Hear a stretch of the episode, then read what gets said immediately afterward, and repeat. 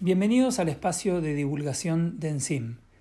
Mi nombre es Eduardo Boneo y junto con Ariane Gilabert formamos Enzim Asesores. Desde Enzim asesoramos estratégicamente a las organizaciones y emprendedores, generando y diseñando los programas e implementando modelos organizacionales singulares para la transformación y alineación de las mismas hacia el propósito y los impactos múltiples. Este es nuestro noveno podcast y vamos a hablar de la cultura en las organizaciones. Empecemos.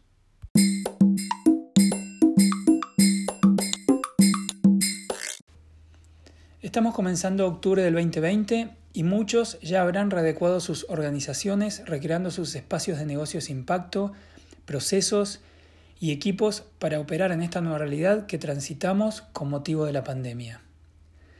En el marco de estas adecuaciones seguramente quedaron desalineados la visión, misión, propósito y en muchos casos quedó cuestionada nuestra cultura organizacional, ya que el cambio de contexto, la falta de certezas y la complejidad de la realidad afectaron nuestros objetivos, nuestras estructuras y el comportamiento de la gente. Esta situación nos interpela para trabajar en la cultura y ajustar la misma, para poder alcanzar nuevos objetivos. Empecemos por definir cultura organizacional. La cultura organizacional es el conjunto de creencias, hábitos, valores, actitudes y tradiciones de los miembros de una empresa. Son el conjunto de pautas y normas, escritas y no escritas, formales y no formales, de comportamiento, tanto dentro como fuera de una organización. La cultura nos da un marco para tomar decisiones, definir perfiles de las personas que busco para formar equipos, el modo de resolución de conflictos y la forma en la cual hago negocios en general. Como veremos más adelante, la cultura y su construcción son muy importantes para cualquier organización. Una organización que no conoce su cultura, no construye la misma, carece de identidad y de alineación estratégica en pos de sus objetivos. En realidad, siempre existe una cultura, pero hay una diferencia entre construir la misma alineada a la estrategia, los valores, conocida y compartida por todos, o tener una cultura que crece de forma aleatoria dependiendo únicamente de las personas y que no está alineada a mis objetivos ni mis valores. La cultura es el transporte de la misión, valores y propósito al día a día, tanto pensando en la organización como en cada uno de los integrantes de la misma. Tiene impacto tanto dentro como fuera de mi organización. Es así que identifica y diferencia las mismas y genera naturalmente una identidad.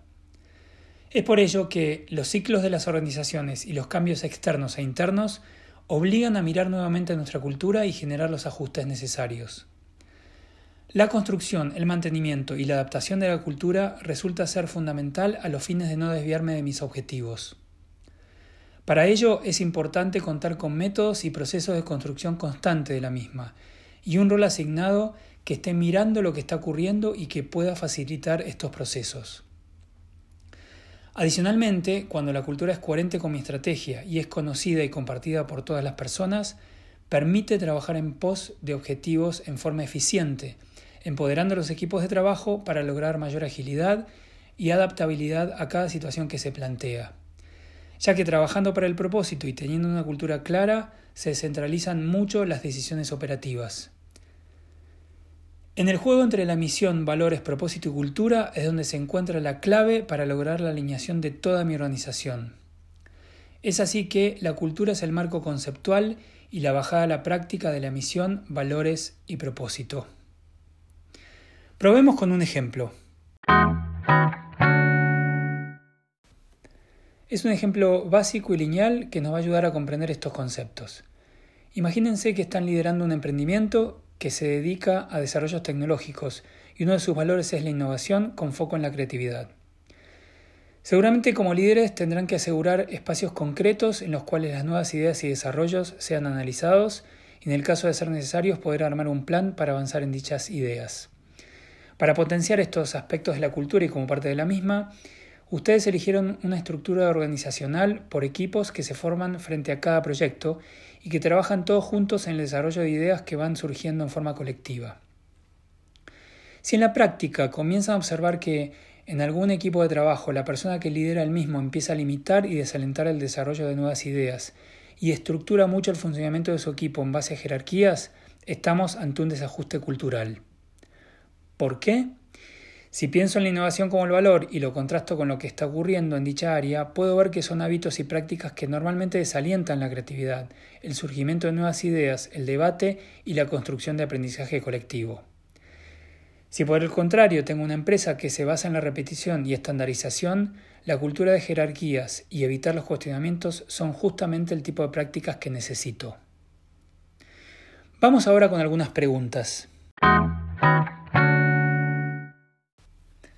Les dejo dos preguntas para que piensen. La primera es, ¿conozco cuál es la cultura de mi organización? Para esta respuesta pueden hacer un punteo mental de los principales hábitos y las características comunes de cómo hacen los negocios. Piensen si conocen cuáles son los valores, la misión, visión y propósito, si los mismos son conocidos por todos y si los ven reflejados en el día a día de la operación. Y la última pregunta es, ¿hacia dónde está orientada la cultura de mi organización?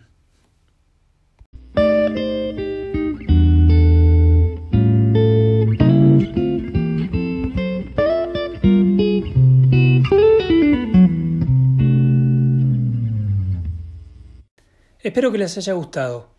Por cualquier sugerencia, duda o tema que quieran que tratemos, pueden contactarnos desde nuestra página encimaasesores.com o en forma personal desde LinkedIn. Los saludo y espero encontrarlos en el próximo podcast.